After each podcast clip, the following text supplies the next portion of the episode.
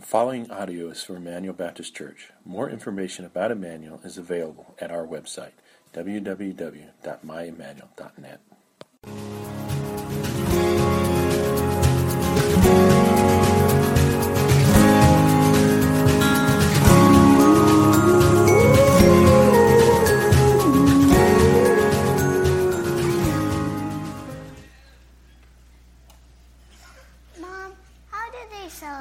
Christmas in heaven?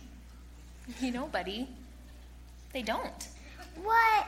They should. Christmas is the best day of the year. Well, I'm glad you like it so much. Tell me, what is Christmas?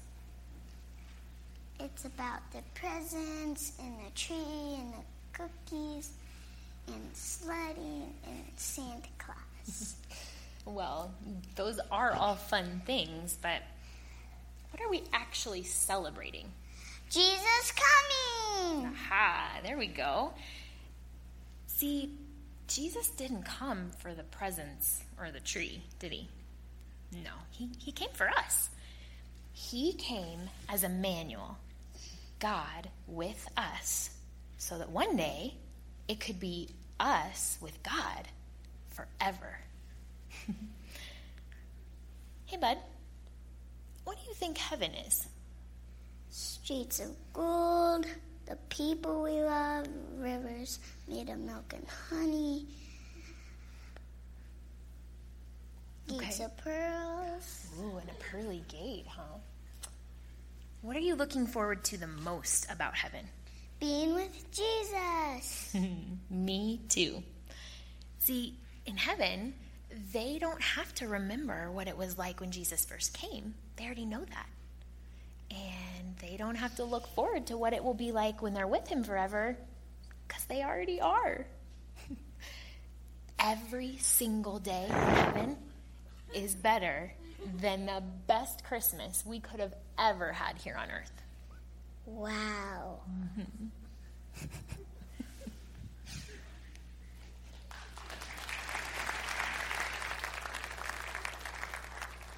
Well, thank you to the drama teams that have helped us all of December as we have studied the colors of Christmas. And today, our color is pearl.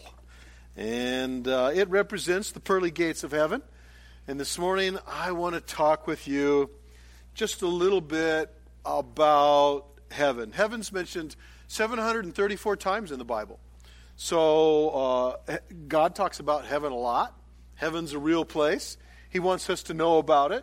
We won't have time to look at all the passages in Scripture about heaven, but I want you to get your Bibles out today and follow along because we're not just going to be in one passage. We're going to look at four different passages, and I'm going to begin in 1 Corinthians 15 in just a little bit. While you're turning to 1 Corinthians 15, uh, let me just say I know we have the kids in here again one more Sunday. When I was a kid, I I didn't think about heaven that much. I was uh, going. I went to church. I went to Sunday school. I heard lessons about heaven. We talked about heaven. But to be honest, I was still a kid, and I was pretty mesmerized with Earth. There were a lot of things on Earth that I wanted to experience. There were there were sports that I wanted to play, and mountains that I wanted to climb, and continents that I wanted to see, and I I, uh, I wanted to I wanted to kind of know what it was like to be a pirate. Um, and then, and then, of course, there were girls. There were the mystery of girls, which I still haven't figured out. But I'm not a kid anymore. And as I've grown older, I find that I think about heaven more. Maybe it's because uh, in almost 40 years of ministry, I've officiated a couple hundred funerals. More likely, it's because people that I've known and loved and walked life with and journeyed with are in heaven. In fact, uh, here's a good test to know whether or not you're old. Uh, if you think you know more people on the other side than on this side, you're old.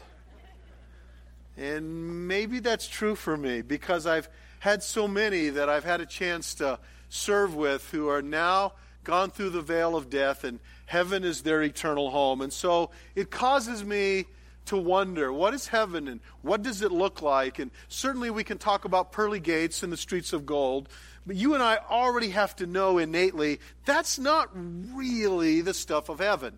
Now, there's some things about heaven that we just absolutely do not know. The Apostle Paul, one time when he was preaching in the city of Lystra, he started a riot. They all picked up rocks. They stoned him. They thought they killed him. They drug his body outside the city. They left him for dead. The Apostle Paul says of that experience that he actually was dead and he went to heaven. And then this is what he tells us he describes heaven as being indescribable. He said, human language cannot describe what I've seen. And so we know there's just some parts of heaven that we will never fully engage or embrace or understand or comprehend until that day comes when that becomes our eternal home. But there are some things we can know. And God tells us these things. He gives us some description of it. And I want to guide you through this Bible study this morning. 1 Corinthians 15 is one of those chapters that has a nickname. Uh, 1 Corinthians 13 is the love chapter. Hebrews 11 is the faith chapter. 1 Corinthians 15 is the resurrection chapter. There were some people at the Corinthian church who said, I don't think I really believe in life after death. I don't think that this body can live again. It goes in the grave, it starts to decompose, it starts to decay. Um, modern movie producers have created something that looks like a zombie, and I don't think any of us want that as an eternal experience, right? So there were these doubts. So the Apostle Paul, here in uh, 1 Corinthians 15, is going to make the case that heaven is a place where earthly scientific laws do not apply. One of the reasons I love this chapter is that maybe you're here this morning and you're here because you're with a family or friends, but you're not really into the God thing and you're not sure there really is a heaven or an eternity because you're a science person. You're a person who goes like, you know what? I want it needs to be uh, seeable, provable. Uh, there's got to be a theorem. Somebody's got to prove that. And, and if you're a science person, this chapter is really written for you. And the Apostle Paul is actually going to use three scientific illustrations to prove that the earthly scientific laws don't apply in the heavenly realm. I'm going to begin reading in verse 35. We don't have time to read the whole chapter. Verse 35, he says, But someone would ask, and this is that scientifically minded person, well, how are the dead raised? Literally, well, what kind of body do you get if you're raised from the dead? And he says, Well, that's a silly thing to say because let's think it through. What you sow doesn't come to life unless it dies. The first illustration is botany. He's going to talk about plants. And he says, What you sow is not the body to be, but a bare kernel, perhaps wheat or corn or some other grain. God gives it the body that He's chosen, and to each kind of seed, it produces the, the body of a plant that looks entirely different from the seed. So, here, let's do this for a second. You take a kernel of wheat or a kernel of corn, you put it in the ground. What does it have to do to produce a plant that we would later, later call wheat or corn? Well, the seed has to die. It, it decays and dies, and out of it comes a plant. Now, the first part of the plant doesn't look at all like what the later part of the plant's going to look like. When wheat or corn first come out of the ground, it's it's green, it's tender, it's small. In fact, it's it's so small and so supple that a farmer's got a whole field of it, can drive over it with a tractor, and it'll bend and then it'll pop right back up again. It doesn't break. Later on, he can't do that but it'll grow. And it, it grows a stem, a stalk, a head. And think about corn in particular. It's a stalk that big around and two ears of corn. It, it becomes an entirely different looking plant than just the kernel. The second illustration is biology. He says in verse 39 Not all flesh is the same. There's one kind of flesh for humans, there's another kind for animals, there's another kind for birds, and there's another kind for fish. So he, he's making the case that there can be a heavenly body, and the heavenly body can be different, with, especially with a different set of scientific principles than the ones here on earth. And he proves that because not all the bodies here on earth have the same kind of skin or exterior. You got, you got human skin, animal fur, bird feathers, and fish scales. They're all, they're all completely different. And I know some of you have gone to see Aquaman. I just want you to know I don't want to be the one to burst a bubble. Not a true story. All right? So, so what he's saying is, so there can be, in fact, here he says, verse 40, there are heavenly bodies and earthly bodies, but the glory of the heavenly body is one kind, the glory of the earthly body is another. Now he's going to do astronomy, verse 41. There's the glory of the sun, there's a different glory for the moon, there's another glory for the stars, and actually all the stars from star to star all different in glory. They're all different in glory. You got novas, you got supernovas, you got all these different things in the galaxy, and he points out that they're all different. A planet's different than a star, a moon is different than a planet, a comet's different than a moon. Well, they're all different. And so the spiritual existence can be different. So, the first thing that we come to understand is that heaven is heavenly. Heaven is different than that which is earthly, and the earthly laws of physics don't apply to the heavenly experience.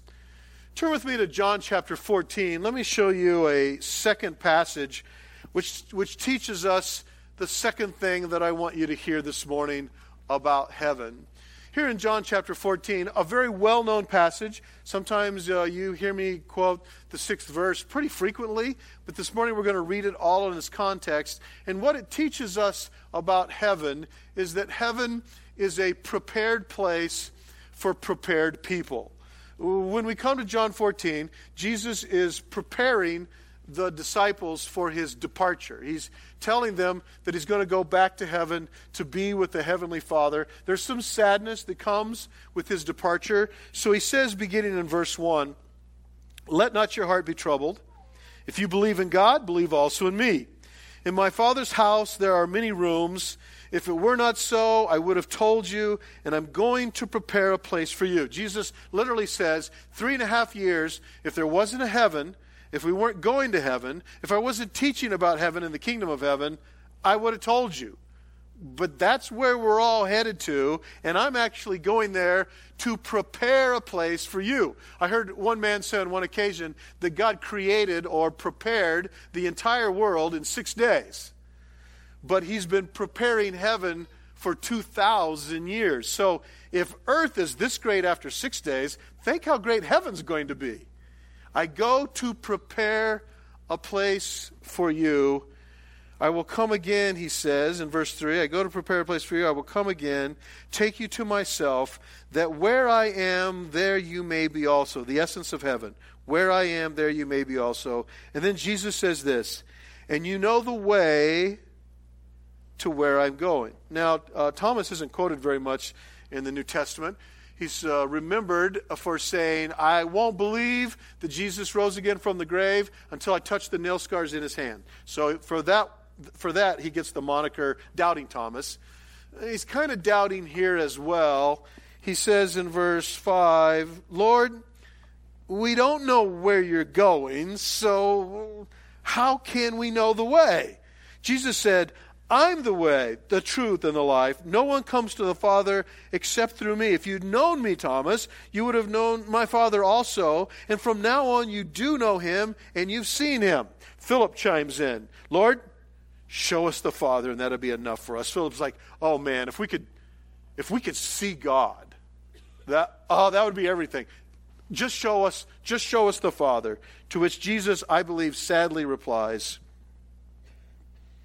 have I been with you so long, Philip? And still you don't know me? The passage is really interesting. Uh, one part of the passage teaches the Trinity. Um, you say, well, is Jesus the Son or is he the Father? The answer is yes. I and the Father are one, he says. In fact, Jesus is not only the Father and the Son, he's also the Holy Spirit too. The three parts, tri, triune, in complete unity, the Trinity, triunity. So we find that teaching here very clearly. We also find the teaching that Jesus claims to be God. Every now and then I meet somebody, they go, Jesus was a wonderful example. Uh, he taught some great lessons, maybe did some miracles, but he never claimed to be God. Oh, yeah, he did. In fact, he did it so frequently, that's the reason that the Sanhedrin crucified him. They crucified him for what they believed was the blasphemy that he claimed to be God. That's what brought about, in an earthly sense, that's what brought about his death. So we find that teaching. But the biggest part of the teaching here is that Jesus is both the destination and the transportation to what heaven really is. Where I am, there you may be also. That's what makes heaven heaven. Gold streets, pearly gates, the reason it's heaven is because that's where Jesus is, and that's where we get to be. How do we get there? Jesus says, I'm the way. I'm the way, the truth, and the life. So Jesus is both the destination and the transportation. Now, that means a couple things that we should just say out loud. If Jesus is the way to heaven, then there are some things that people teach that are ways to heaven that are not ways to heaven. Church attendance is not how you get to heaven. Baptism, beautiful picture of committing your life to Christ, but baptism isn't the way to heaven. Church membership, not the way to heaven. How much you put in the offering plate, not the way to heaven. How intelligent you are, doesn't determine whether or not you get to heaven. How hardworking you are doesn't determine whether you get to heaven. How good you are, how bad you are, how popular you are, how many likes on Facebook don't don't determine whether or not you get to heaven. The only answer for you is Jesus. Sometimes you hear me say this when you're talking about the Bible, all of it, it's only always ever been about Jesus. In fact, if you're reading a passage of the Bible and you, and you don't quite know what it means, figure out how to get from that passage to Jesus, and that's your best understanding of what that passage is all about. It's always only ever been about Jesus. Jesus says to Thomas, You know where I'm going, you know the way. He says to Philip, You know the Father, I've been with you the whole time. So, what is heaven? I go to prepare a place for you. Heaven is a prepared place for people who've given their life to Jesus, a prepared people. Let me say one last thing about this passage. Every now and then, someone will say to me, So you think you know for certain that you're going to heaven? And I go, Yeah, I know for certain. And they look at me like I'm arrogant. They look at me like, Well, that's not a humble thing to say. The humble thing to say is, Well, I hope so. I'm, I'm trying. I'm, I'm trying to be good. The problem with that is that's it's kind of a false humility and it's not biblical. Uh, when the Apostle John writes very late in his life, almost 100 AD, 70 years after the death of Jesus, he writes 1 John chapter 5 verse 13, and not just speaking of that letter 1 John, but really speaking of the wealth of all of scripture. He said, "These things have been written unto you that you may hope that you have eternal life." It's not the way the verse goes. He says, These things have been written unto you that you may know that you have eternal life. God intends for you to be confident. Now, are you confident in your own goodness to get you to heaven? That would be silly, foolish, sinful, and arrogant. But my confidence isn't in me, my confidence is in Jesus. Jesus can't lie. He's faithful when I'm faithless. He's, he's, he has fulfilled every promise. And so my confidence is in the one who promised that you can know. Heaven is a prepared place for prepared people. Turn with me to Revelation 21. In fact, we're going to kind of bounce back and forth between Revelation 21 and 22, looking at the last couple points about heaven. It's the very end of your Bible, uh, 21 and 22, last two chapters right before the book of Concordance. Um, here's what I want you to see, uh, thirdly, about heaven heaven is a place where the old is no more. Uh, look with me in chapter 21, find verse 4. The scripture says, He will wipe every tear from their eyes. Some of you have heard this verse, you've heard about it. This is where it's at. He will wipe every tear from their eyes. Death shall be no more, neither shall there be mourning or sorrow or crying, nor pain any more, for the former things have passed away. Flip over to chapter 22, find verse 3. No longer will there be anything accursed. That, so, what, what's, what brought about the curse? Sin. No, no longer any sin. But the throne of God and of the Lamb will be in it, and his servants will worship him. Verse 4 and they will see his face. So, what do we know about heaven? Heaven is a place where there's no more tears, no more sorrow, no more mourning, no more sin, no more death. That's what heaven is. No more heart failure, no more cancer, no more AIDS, no more war, no more crime, no more poverty. All of this is gone. The old has passed away. Now, if we were to talk about all the problems of the world and all the terrible things in the world, we could probably name hundreds, if not thousands, of things. But one of the things we discover from these two chapters is all the problems of the world are basically in three categories. There's the category of sin. Think about all the things that just go into that category. We could enumerate all the different kinds of disobedience and sin. There's the problem of death and all that we spend in this country on the health and the medical industry so that we don't die. Well, there's death. And then there's the problem of sorrow and fear that come from the fact that there's death. Sorrow because our loved ones have passed, and fear because we're going to die, and people are afraid to die. Although, fear is, uh, when Americans are surveyed, fear is always the s- number two answer. Uh, the fear of death is always the number two answer. Did you know that? Do you know what the number one fear of Americans is? Public speaking. So, you know what that means? If death is number two and public speaking is number one, that means at a funeral, you'd rather be the corpse than the one giving the eulogy. Think that through just a moment. But follow this with me. Fear of death and sorrow of death are a consequence of death itself. And death, the wages of sin is death is a consequence of sin. So actually, there's not even three categories of problems for humanity. There's only one problem for humanity, and that's sin. And so Jesus came to die on the cross to pay for your sin. So that if your sin is forgiven, this is what Jesus would say to Martha in John chapter 11 if you believe in me, you will never die. Martha, do you believe this? He's saying to you by the Holy Spirit to you today, do you believe this? If your sin is forgiven, you will never die. And if you're not going to die, there's no sorrow and there's no fear because it's not coming for you. The old things are passed away. None of those things exist in heaven. But where the old is gone, we would think there would naturally be a new that is coming.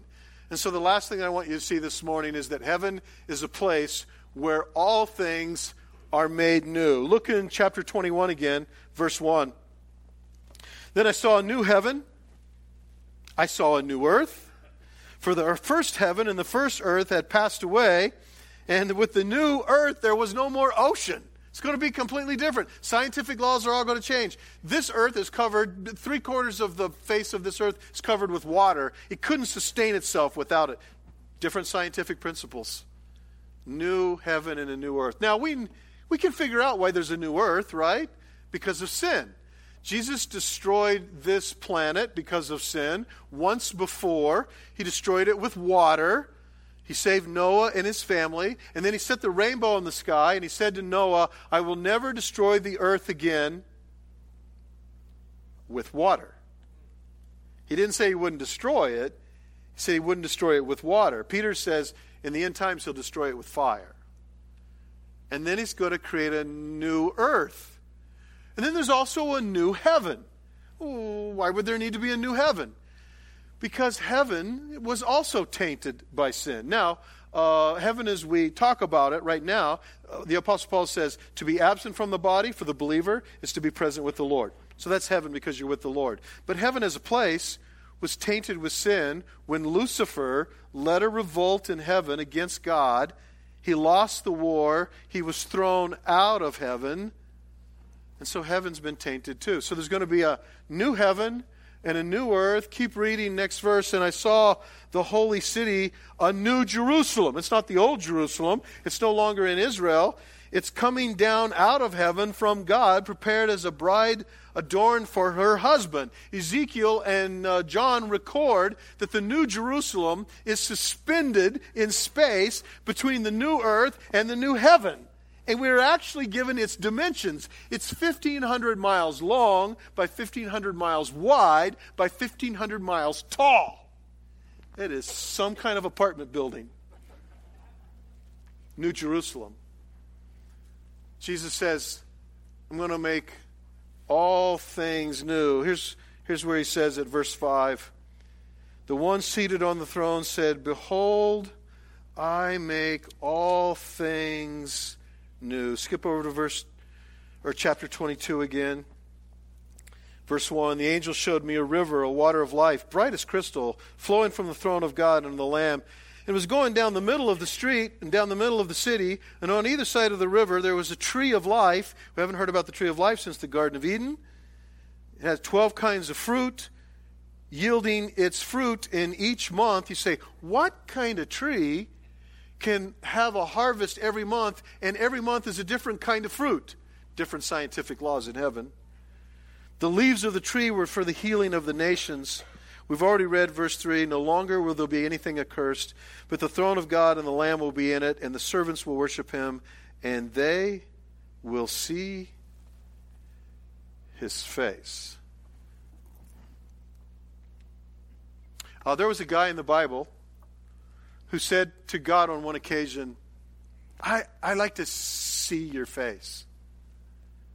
His name was Moses. Um, he had talked to he had talked to God out of the burning bush. He had talked to God out of the out of the, the cloud of glory, the Shekinah fire. The scripture says Moses talked to God the way a friend talks to a friend. And so Moses said, I, I want to see your face. And God said to him, Your earthly makeup can't withstand my glory. If you, with earthly scientific laws, if you saw my face, my glory, you would die. You can't see it.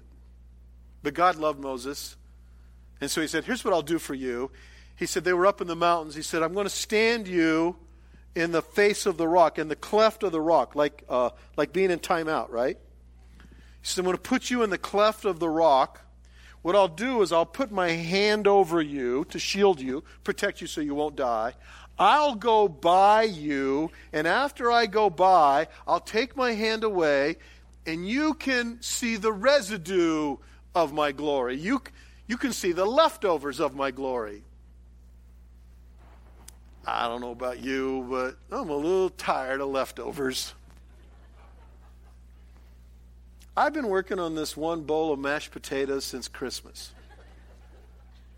And it's like manna. It's new every morning. It just there's more appearing in there. And I got on the scales this morning. I figured out uh, I've been eating about a pound of mashed potatoes a day. I think. I, I I've been really blessed by God. Uh, truly favored by God. I, I I've seen His glory here on earth. I've been in services where the Holy Spirit came down. I've been in places where literally dozens of people were saved. Um, I've seen God do wonderful things. But those earthly glories are just residues of glory, they're just leftovers. And there is in my soul, and I believe in yours as well, a hungering and a thirsting, a yearning like Moses had, to see the God who loves me face to face. And so, with the new body, not the one that decays and decomposes and is corruptible like this earthly body, but with the new heavenly body and the glorified body, part of what God will do for us is He will make us able, capable of seeing him face to face. And out of all the things that make heaven, that's what heaven is all about. When he becomes our God and we become his people, and we take our crowns off and we cast Him at his feet and we worship him, and we can know him face to face. I want to ask for every head to be bowed and every eye to be closed. Maybe this morning you're here, and, and if you were honest, you'd have to say, I, I'm not sure I'm going to heaven. I like to, I want to. I'd like to believe that, but I'm not sure that I'm headed there. Well, as we talked about this morning, your getting to heaven doesn't have anything to do with how often you go to church or if you've ever read your Bible all the way through or how much money you put in an offering plate. But it does depend on what you do with Jesus. That's why Jesus came to earth. That's why he died.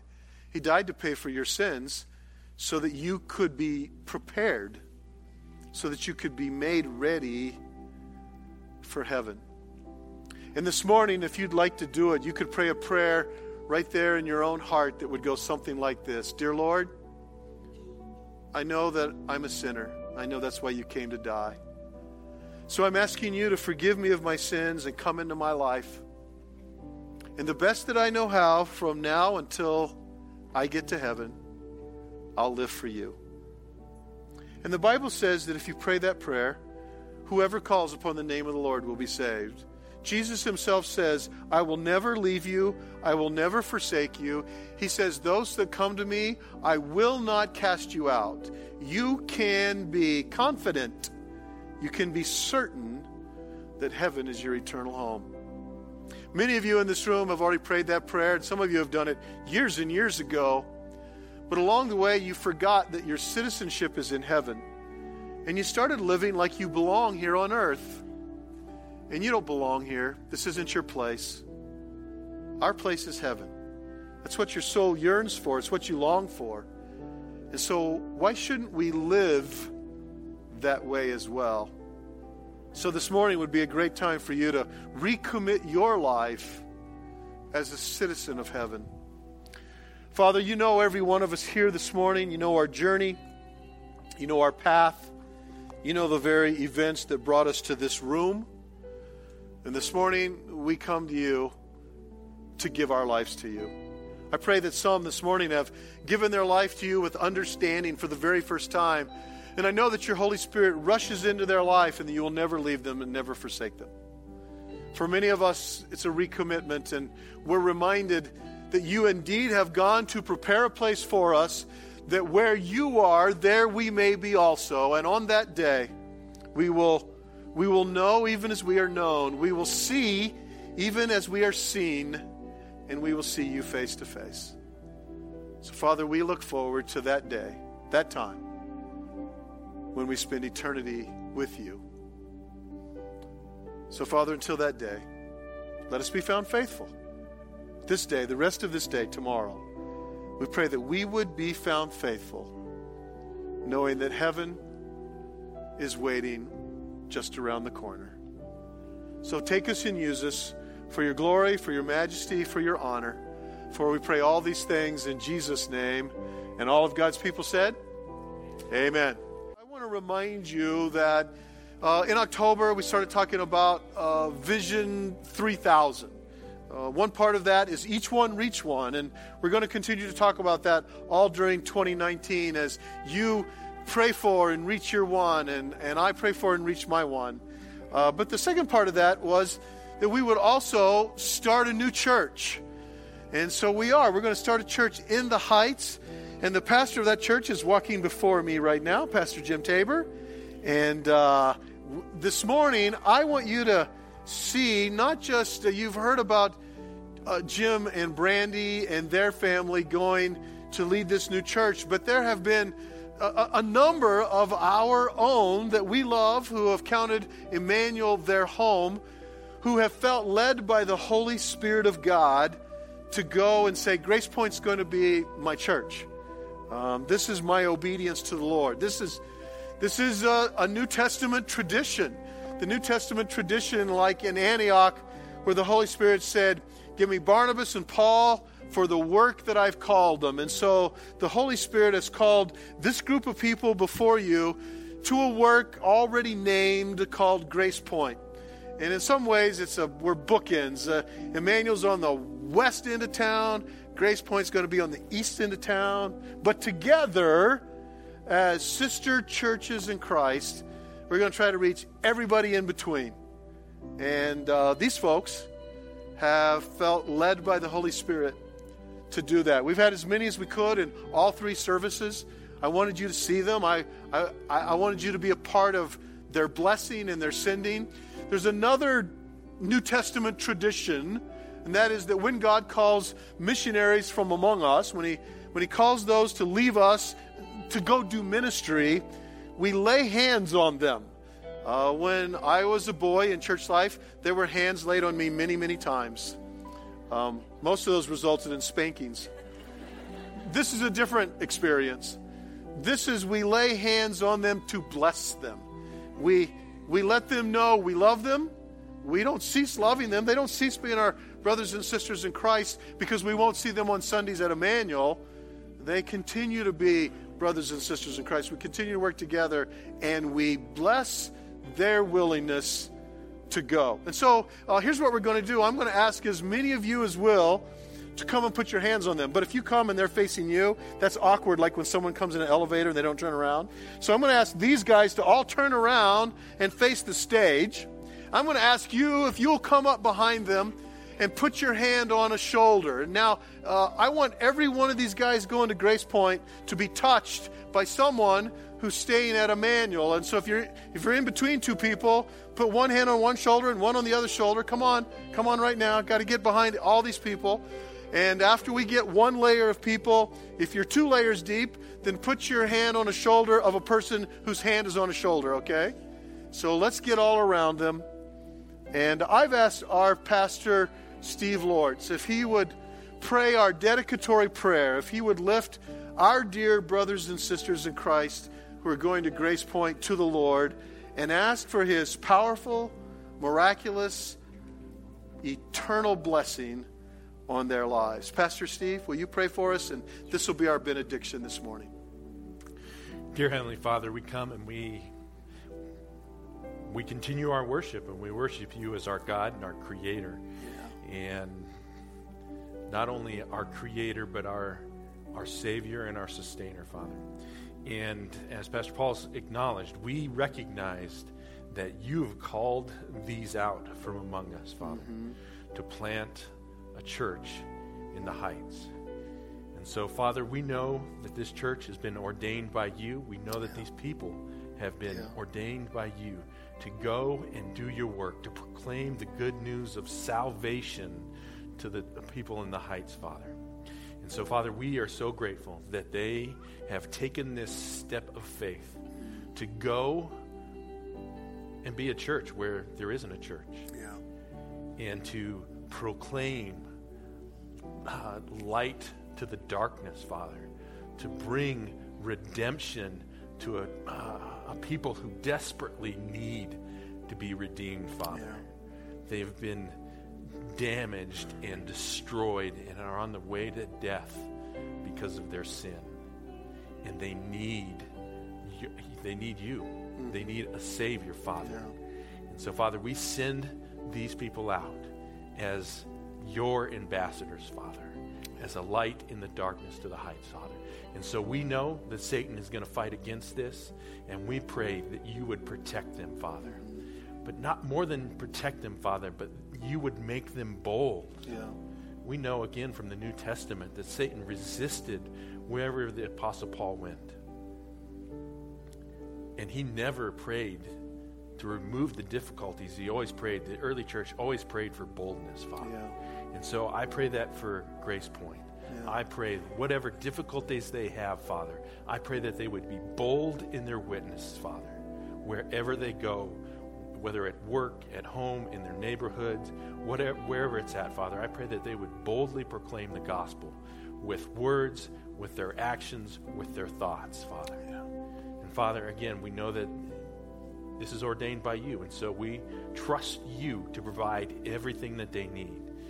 Physically, emotionally, spiritually, Father. I just pray that you bless them.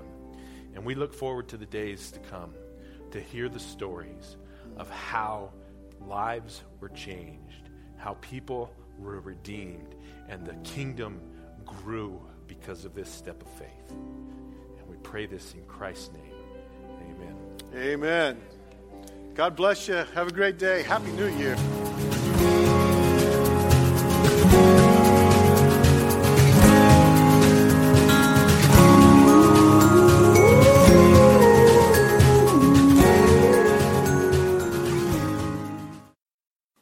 For listening to audio from Emmanuel Baptist Church, located in Billings, Montana. Feel free to make copies of this message to give to others, but please do not charge for those copies or alter the content in any way without permission. For more information about Emmanuel, please visit us online at www.myemmanuel.net.